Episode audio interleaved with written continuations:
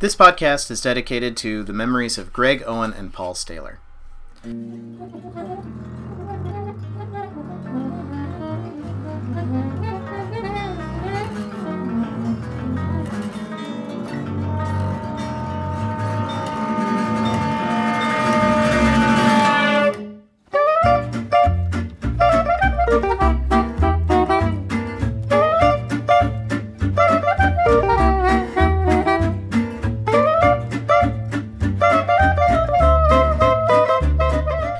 Hey all, um, sorry for the delay. It's been a really long time since I've been able to get in front of the mic to podcast at you, and I really apologize for that. It's been a very busy couple of weeks. Um, Adrian and I still aren't unpacked, and we had a lot of familial stuff to go through. Uh, I might talk a little bit about that in news. We'll see what happens when we get there, but I apologize for the hiatus. Uh, I'm not permanently gone don't unsubscribe unless you already have, in which case, please pay attention to the Facebook message where I asked you not to unsubscribe. And without further ado, let's get right into it. So, to start out with this week, uh, I have to give a shout out to Chris Canary. Uh, he is the only one who got my Time After Time reference last time. That was a movie starring um, Malcolm McDowell, I believe, as H.G. Wells traveling back in time to try and save the world from Jack the Ripper, or traveling forward in time, I should say, to our era. And uh, if you've never seen it, it's actually a really great film. Really, really funny. Um, and I had forgotten the fact that it's one of Chris's favorites. So this week I'm going to have to try and stump him. We'll see how well I do with that. Um, no other major shoutouts this week that I can think of. Uh, yeah, I mean, no one else got it, so there are no honorable mentions as far as like the quotation goes. So we'll see what happens next week. Uh, stuff of the week. The word of the week this week is one that's just fun to say to make people kind of like suddenly shudder and look at you as if you said something bad, and that's exacerbate. I remember when I was, you know, 14 or 15 or 16, whenever I got into debate, and we used the word exacerbate a lot. It was our favorite because we could say it and it sounded like we were saying something dirty, but we were actually saying something intellectual. And exacerbate means to make worse or uh, complicate a bad situation. So you could say, like, I had a broken thumb, but that was only exacerbated by me trying to use a hammer, you know, that kind of thing. Um, other thing of the week the online store of the week is Steam.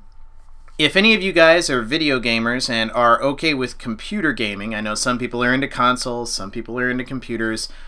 I'm not even going to get into that debate, but if you're into computer gaming, um, right now is a great time to check out Steam because they have all of their summer sales going on. So you can get some really great titles really, really cheap. I picked up uh, the new Lara Croft Tomb Raider for like I want to say maybe 11 bucks. It was really inexpensive and it's a brand new game and Steam has made its reputation with these kinds of famous sales. So, that's the online store of the week. Um, I think that's going to do it for things of the week. Again, I've had a busy week, so I haven't had a lot of time to plan. I'll try and think of something off the wall next week for you guys. So, personal stories and news. This is going to get a little heavier than I think this podcast typically does. Um, this is part of the reason why we've been so busy. Uh, Adrian's grandfather, Paul Staler, who you heard in the dedication, uh, he passed not this past week, maybe two weeks ago, three weeks ago. Time is not a lot of meaning here, but um, he was a really huge influence on Adrian's life, and uh, he will be sorely missed. I wish I could have gotten to know him better. Um, but on top of that, he passed around the same day as I think it was either the same day or the day after the 10 year anniversary of my brother's death, my brother Greg Owen, who was also in the dedication. And I've never talked a ton about that so I kind of thought that this might be an okay venue just to like let you know that story a little bit because most of the people who are listening, I assume, are friends. Um, but like I said, it's going to get a little heavier. Um, Greg is the youngest brother before me. Uh, to describe my family, we're kind of like the Brady Bunch, uh, except there is a child between the two uh, parents where Alice would be, and that's me. So my mom had two boys and a girl, and my dad had two boys and a girl, and they both were divorced, got married, had me. Um, I am the youngest by a pretty wide margin in the family. I'm embarrassed to say I don't know how far. I'd actually have to like look up, you know, on my calendar to see when everybody was born, but I would say there's at least a 15 year difference between me and the youngest on either side. Uh, and on mom's side, the second youngest, the youngest of the three um, kids that she had when uh, with her previous husband, is Greg.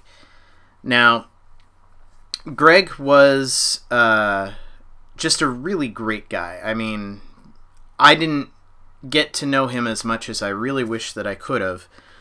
But anytime he was around, he was a musician. He played the keyboards, he played the guitar, he played he may have played the harmonica, I'm not sure. He sang. Um, just a really artistic guy. Um, and he made his living doing uh, interior painting and like and different works different work with interiors and he was kind of famous among some of the people that we talked to uh, who knew him closer to the end because he could walk in a room with somebody who picked out a paint that sort of everybody had agreed on. Yeah, that's the paint that we want, and he'd be able to say, "Yeah, that absolutely will work," or "No, there's there's no chance that'll work. You've got to try something else." And he was invariably correct on it.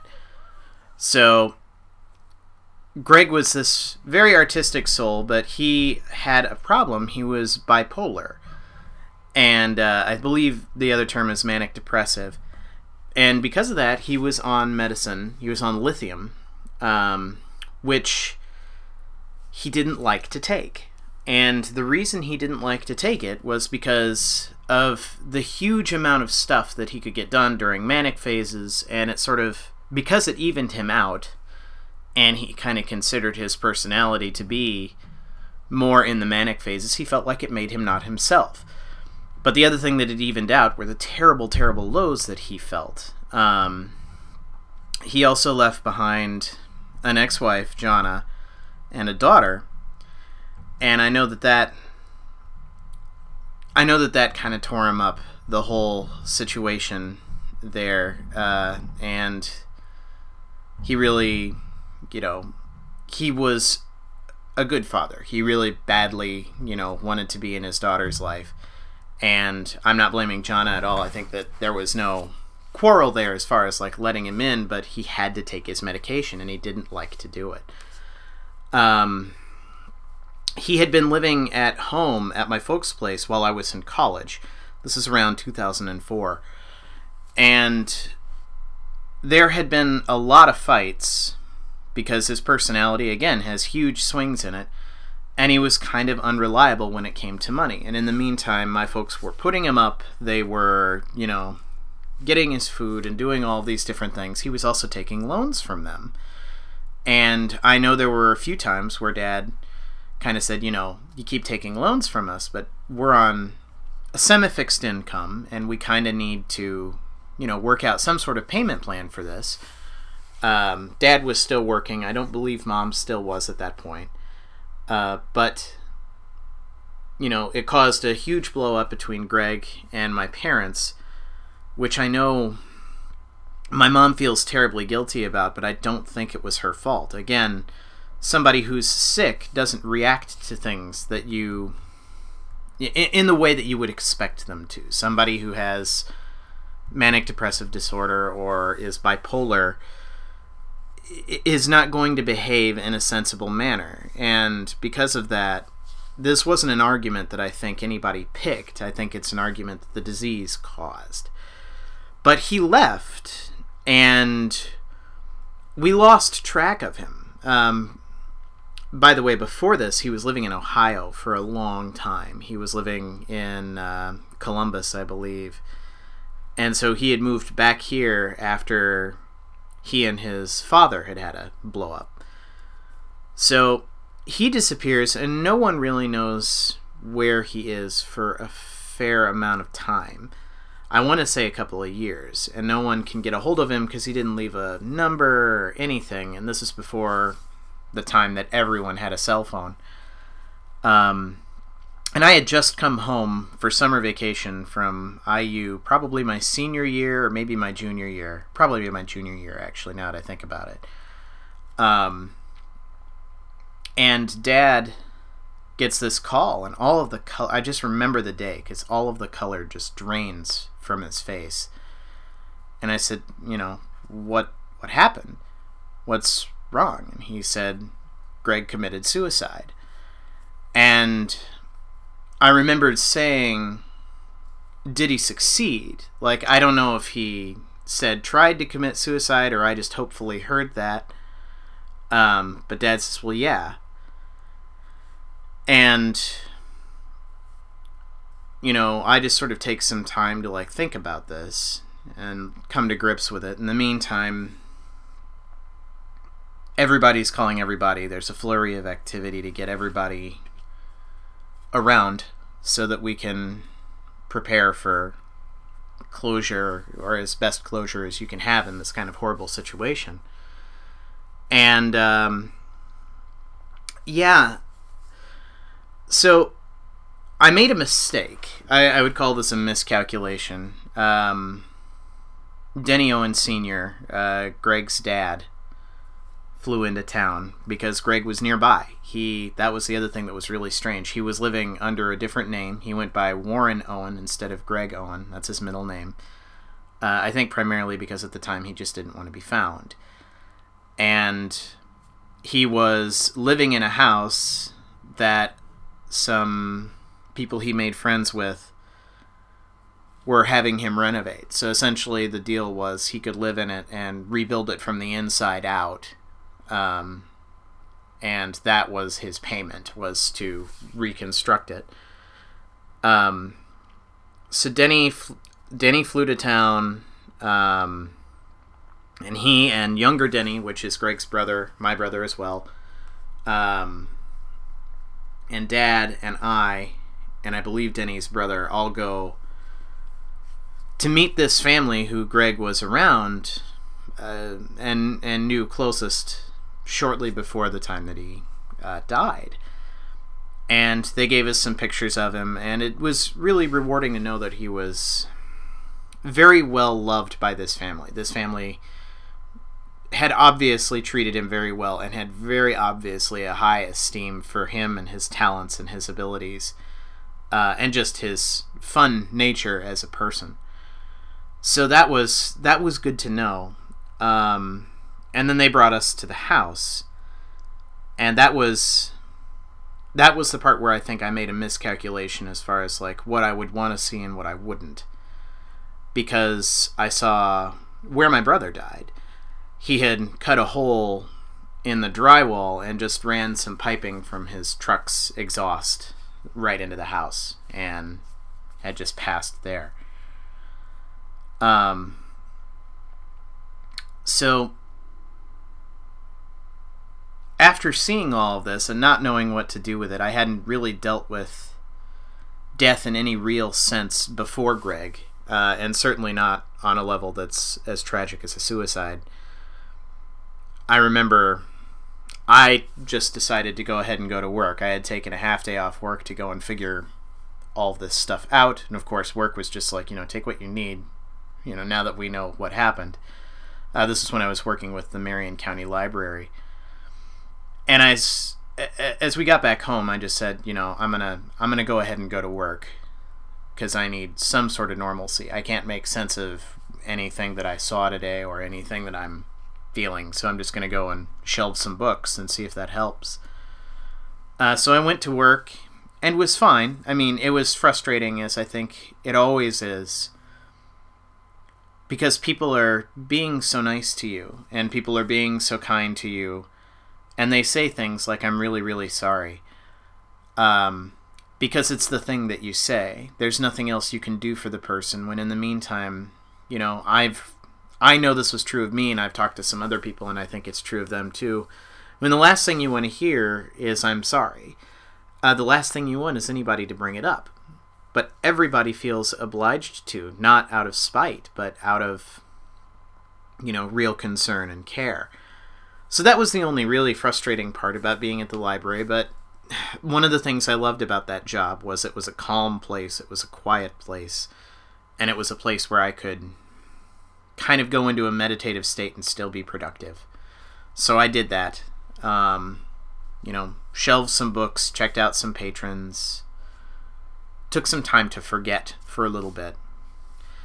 And I remember when I came home, my mom had said something about Denny Owen Sr., who I don't hold in very high esteem for reasons, you know, that are not even personal between me and him, personal between him and other people and you know, stories that I've heard from hearsay. So they may not be fair, but I can't help the way that I feel. Um, but he had said something along the lines of, um, you know, I'm really impressed with Aaron, the way he just powered through and went to work that day. And I got so mad. I was so very frustrated about that. Because, A, I didn't. In this time where I was trying to be. I was trying to uh, address my emotions in as healthy a way as possible. I was being addressed by somebody who I honestly didn't feel addressed his emotions in a healthy way in a praiseworthy fashion. And that's completely unfair. Um, he very clearly meant it as a compliment, but at the time I was so furious by that. And I also felt like I had run. I had run from what I felt, I had run from what I was trying to deal with, and I ran, you know, into normalcy as opposed to dealing with the fact that life changes. And sometimes life changes in really, really huge ways. So, one of the good things that came about with this is my other brother, Denny. I hadn't seen him in a lot of years, and he just hadn't had a lot of interaction with the family. He had a lot of stuff going on. But that brought him around, of course, for the funeral. And it also meant that he was around more often. I've seen Denny now, you know, at least once a year, every year, save last year just because of some scheduling conflicts. But, um, you know, before I just wasn't sure if I would see him much because he was really, really busy and there wasn't anything tying him really closely. And this kind of brought him and Angie, my sister, and I all together. Um, so we go to the funeral. Um, and I remember being at the funeral and not really being able to feel anything, really wanting to, really knowing that there's something welling up inside of me, something that I'm afraid of, uh, but not being sure how to release or let that go or deal with it. And so I remember being at the funeral, and the only time I got a little bit out was when I actually saw Greg. And I could kind of feel that, you know, that finality of the moment sort of drove a little bit of the wedge of emotion out. But I think that there were just too many people around. And I always feel like I have to be strong sometimes for people. So I didn't feel like I could be honest with myself in that. After the funeral, um, I was kind of just driving home uh, with the woman I was dating at the time, and I just pulled into a um, parking lot. I remember because it was the Lakeview Christian Center parking lot, which was almost right across the street from the funeral home, and just released. And I don't think that I've ever cried so hard or so honestly in my life as that moment. Because it's one of those things where you barely have a chance to understand exactly what's going on. You barely have a chance to comprehend the fact that someone is that gone. And to this day, I feel like I still have bits and pieces of me that are unresolved as far as Greg goes. Like I said, being the youngest and being kind of a wide separation from the rest of the siblings, I'm not as close to some of them as they are with each other. So it's hard for me to know exactly who Greg was, and it frustrates me that I won't get that chance. And with everything that's happened these past three weeks, um, you know, with Adrian's Papa passing and everything, it's just brought up a lot of that stuff, and it still makes me wonder if there's anything that I am not facing in myself and not letting myself feel. But I figured some of what might help is airing it a bit and letting people know um, that that happened to me uh, and that that happened to him. And just telling the story, because I think that there's power in stories. So that's kind of the story of Greg from my perspective, uh, or the story of the passing of Greg from my perspective. His story was much richer than that. Um, and I wanted to spend a little time on the cast today remembering him.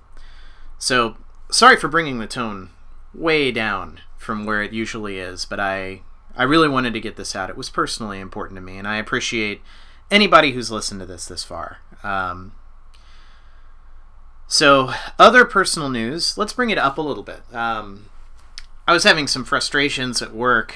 Uh, right now, I work in uh, the .NET framework a lot, and I've been trying to make my code as modularized as possible because at work I've got two or three websites that I use or that I make, I should say. And the tools that I write, I want to be able to use interchangeably between them. But I was having some real DLL conflict issues. And I wrote this poem about it. And somebody on Reddit, just on a whim, just pulled up their computer and recorded a song with my uh, poetry as the lyrics. So I thought I'd just play this here. Um, and I will go ahead and do that. I'll also put the lyrics up on the uh, show notes because it's a little bit difficult to hear and understand him because again he's he told me he's like I just did this in about 10 minutes but I'll also put up his username so that you guys can see more music from him uh, and here it is are missing, though some seem to be doubled. Spend lots of time compiling, but my bills seem to be troubled. Name faces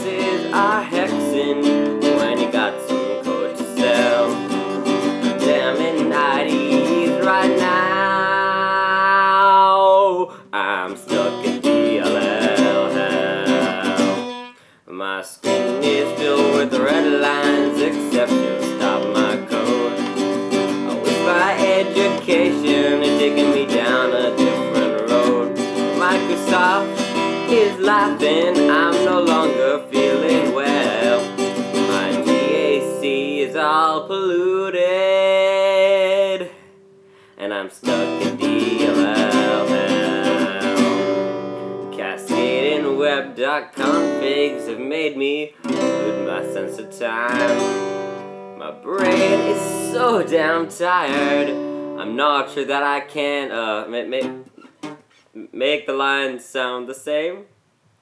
I'm disowning Visual Studio. I long for my Linux shell. They'll never find Steve Ballmer once I'm out of DLL.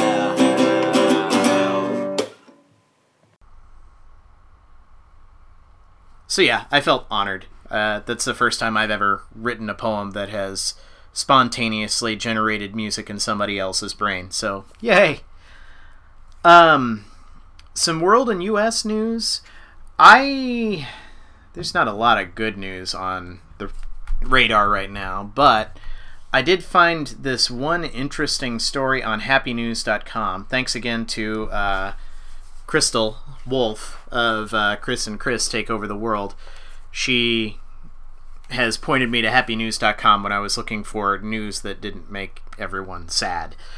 Uh, apparently, engineers have created powdered water. Now, th- this requires some explanation. They've created this little crystal that can store huge amounts of water in, in it.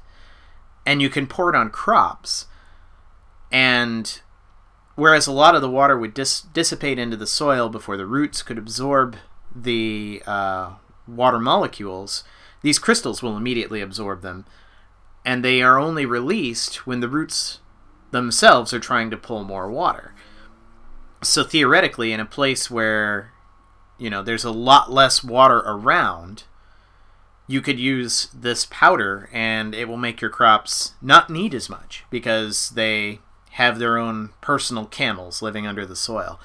So I thought that was really pretty cool. Um, trying to think what else happened in the news this week that I'd really like to talk about. Um, there's of course the Zimmerman case. Uh, I'm not going to weigh in on that, and you know I don't think anybody would want me to. Um, I think we can just all agree that it was a tragedy and leave it at that. Uh, not a whole lot else going on. I should probably continue to remind people because it's important to me that the NSA is watching and reading everything that you do. Um, if you go to stopwatching.us, there's a petition to have the United States stop using secret courts to determine what privacy laws are on the books and what the NSA is allowed to do. I mean, it, it's really very police state. If the government is allowed to go to a secret court to determine whether or not it's able to spy on you, and it doesn't have to tell you, how do we know if our rights are being violated? And we've already discovered that they probably are. So, you know, go to stopwatching.us, sign that petition, and let's try and get the government, try and keep the government from spying where it ought not. Um, yeah, that's that's all I had for news, really. Video games. John Brothers will be happy. I've finally started playing Skyrim, and the reason I started playing it was because it's um, I got the PlayStation 3 version for $10.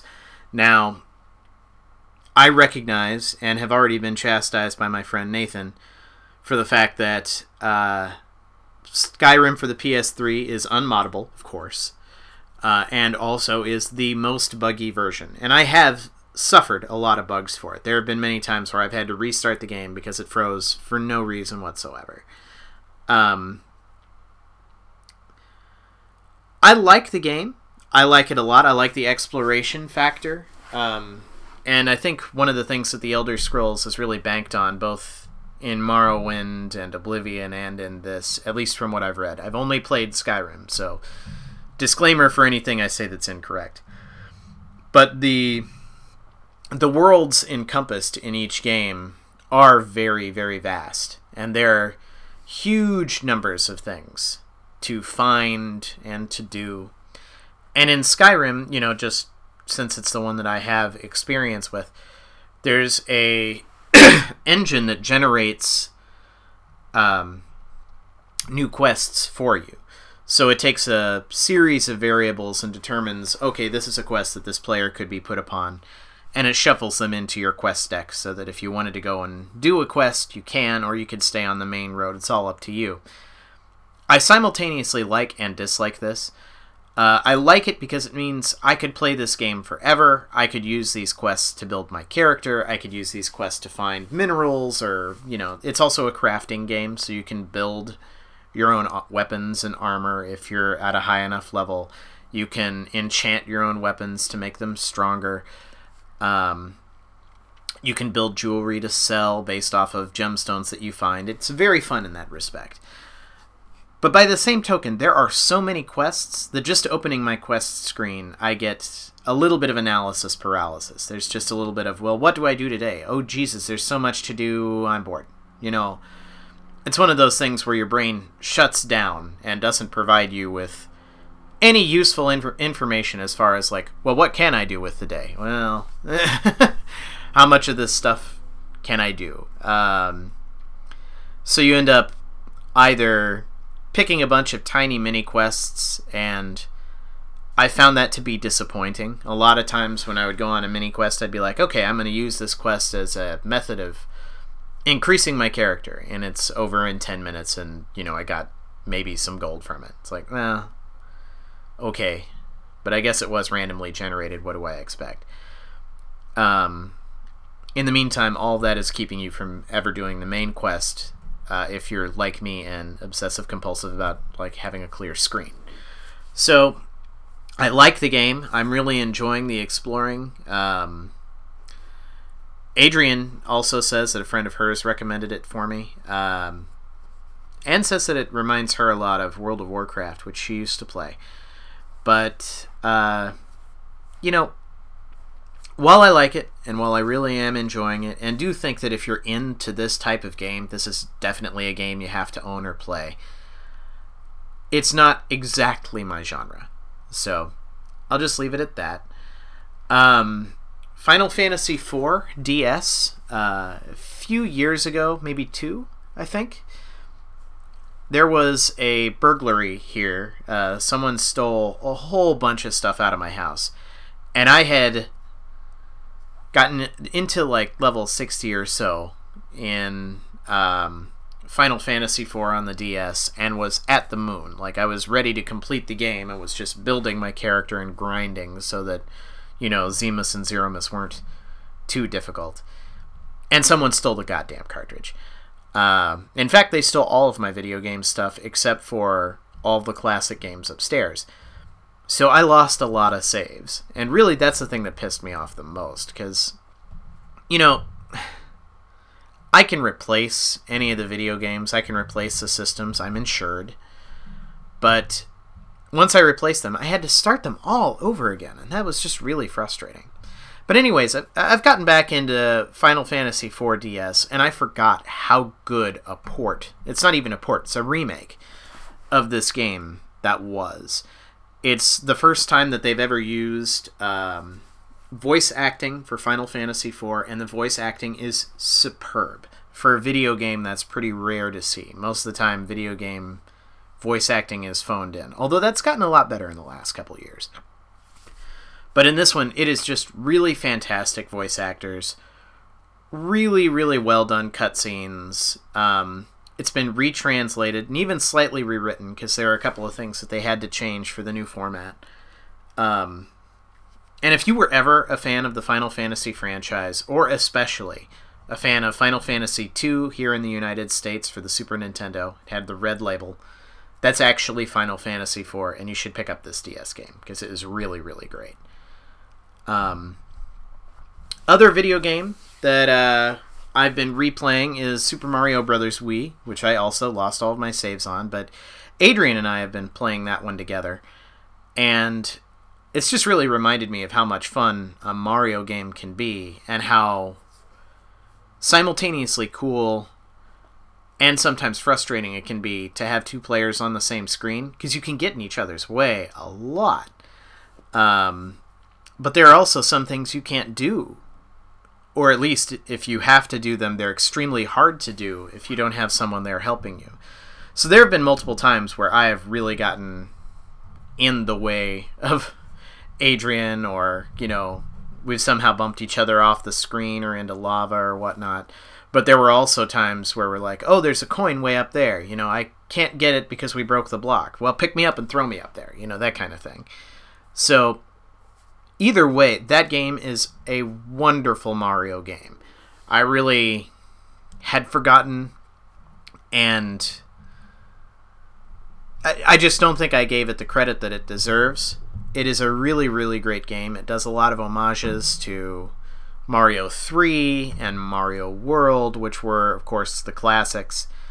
Um, and it keeps the gameplay light and fun and airy while still being challenging. There's some levels that, you know, you will say, I need to take a minute.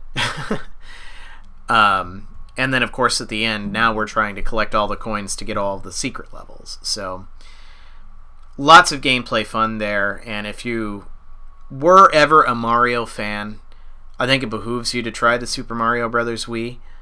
Uh, it's just a really good continuation of the series and continuation of that gameplay. that's really it for video games. Like I said, been really busy. Haven't had a lot of time for video games. Um, haven't even played the new Tomb Raider, like I said, I picked up uh, yet. But I will, and I'll let you guys know what I think of that too. Movies. Um, here's another one from Chris Canary, and don't don't worry, I won't use it as the quotation of the week this time because I don't want you know something that only Chris Canary will get to be the quotation of the week. I want you guys to at least have a chance.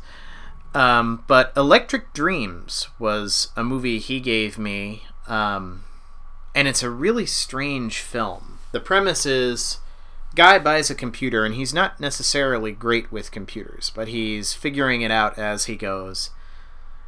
And he has all these different like home improvement and security mechanisms that he wires into the computer that came with it, like a door lock and control of the TV and stereo and all these different things. But he wants to get ahead at work, so he downloads everything from his work computer because security apparently wasn't a big thing back then. And, you know, that's somewhat believable. This takes place in the early 80s. And somewhere between that and spilling, I think, Coke or something on the keyboard, the computer becomes sentient and starts playing music through the vent for the hottie next door. Uh, she falls in love with the music making ability and thinks that it is the guy who owns the computer. So they start dating, and in the meantime, the computer gets jealous. What I found really interesting about this film was if you've ever seen music videos from the 80s, and I know, you know, music videos aren't that common anymore, but a lot of times they were miniature movies. They had stories to them, but they also had a very specific style of cinematography. There was some really weird cuts.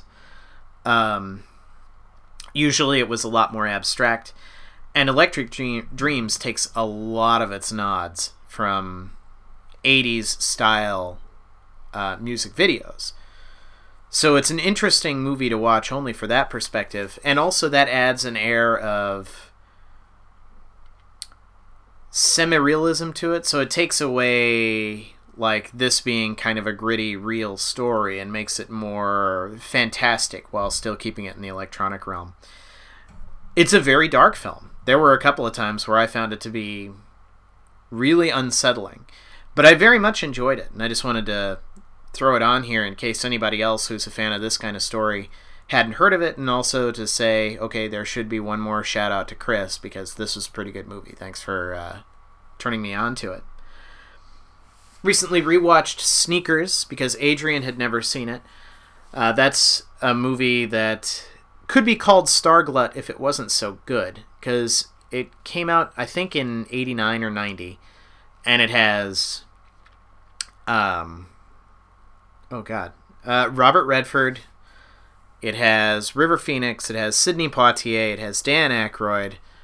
Um, has Mary McDonnell. Has uh, Ben Kingsley. I mean, there's just a ton of really good names in this movie. But on top of that, it's a fantastic story. And what I found really funny about it is the story kind of goes on this premise. Slight spoiler if you've never seen it, but not that much. Um, it goes off this premise that the NSA has built a box that can decrypt anything so that they can spy on people, but it doesn't work on our main enemies at the time, which were the Russians. So it only works for spying on Americans. And they even have this monologue at the end. They're like, well, the NSA could read the FBI's mail, or the CIA's, or the White House's. And there's a part of me that's saying this is really prescient that the NSA now has the capability of seeing everything that everybody ever says. Um, but it was also very much a sign of the times. Right now, we have the Department of Homeland Security, which kind of unifies all of the data sources of the NSA, the CIA, and the FBI under the same umbrella. It was created for that purpose during the fight against terror um, because before there was a lot of competition between these agencies and they wouldn't share information which was uh, at a detriment to everybody um, so it was really a sign of the time that it wasn't a oh god now the NSA can read the CIA's mail. Now it's oh god the NSA can read our mail.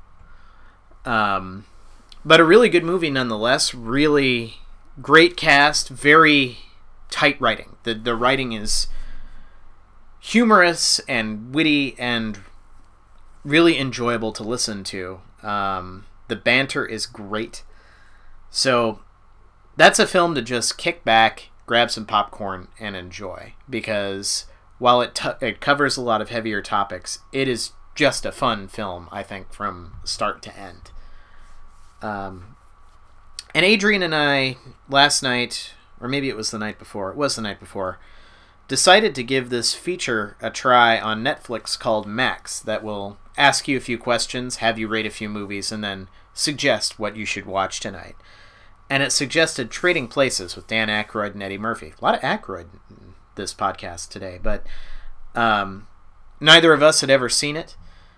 Both of us really liked it. It's a really good 80s style, um, kind of a romp film. Um, the humor in it, of course, Aykroyd is always funny. Eddie Murphy is always funny. So the humor in it is spot on. The um, some of the lessons, the life lessons that the movie is teaching you, are a little bit dated at this point, but that's okay. I'll give it a pass on that because it came out in the '80s. Um, but if you're looking for just a silly film to sit down and watch, I think they classified it as a goofy comedy. Uh, that's exactly what it is. It's a fun one. So,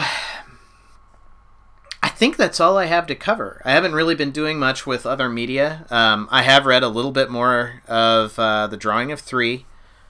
Um, I'm up through Detta, uh, not through Detta and Odetta, but I just got to Detta and Odetta for people who are fans of the Dark Tower series. I know I'm reading it slowly. I am enjoying the book a lot, but it is Stephen King, and I just can't seem to read him very fast. So I'll keep you guys posted on what I hear out of that. Um, otherwise, I hope everybody has a great week. Uh, here's a quotation for you. Let me know via email. That's bbcs at aaronmbond.com. That's for Bad Brain Curio Shop. If you know the answer to this, I'll give you a shout out. Um, what movie is this quotation from? That really relates to the thing I want to ask you. I've noticed that sometimes, not a lot, but sometimes when we're hanging out, throwing the ball, or that time we went bowling, sometimes you'll like tell me things about your other patients. Hey, maybe that's all right. I don't know all that much about psychology or therapy or ethics. So maybe there's something I missed or something. You're concerned that maybe I can't be trusted with a secret. I trust you, definitely, no question. But yeah, I'm a little concerned. I mean, you're not supposed to tell anyone about your patient's problems, are you? That is correct, Skip. I'm gonna have to take a long look at that. All right, everybody. Have a good week.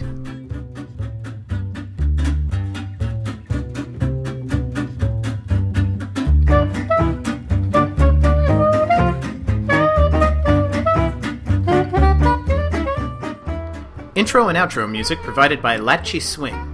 Hear more of their music at freemusicarchive.org slash music slash latch underscore swing. This podcast was recorded, produced, and distributed using open source technologies. The Bad Brain Curio Shop podcast is copyrighted 2013 and licensed under a Creative Commons Attribution, Non Commercial, Share Alike 3.0 Unported license. For more information, visit creativecommons.org.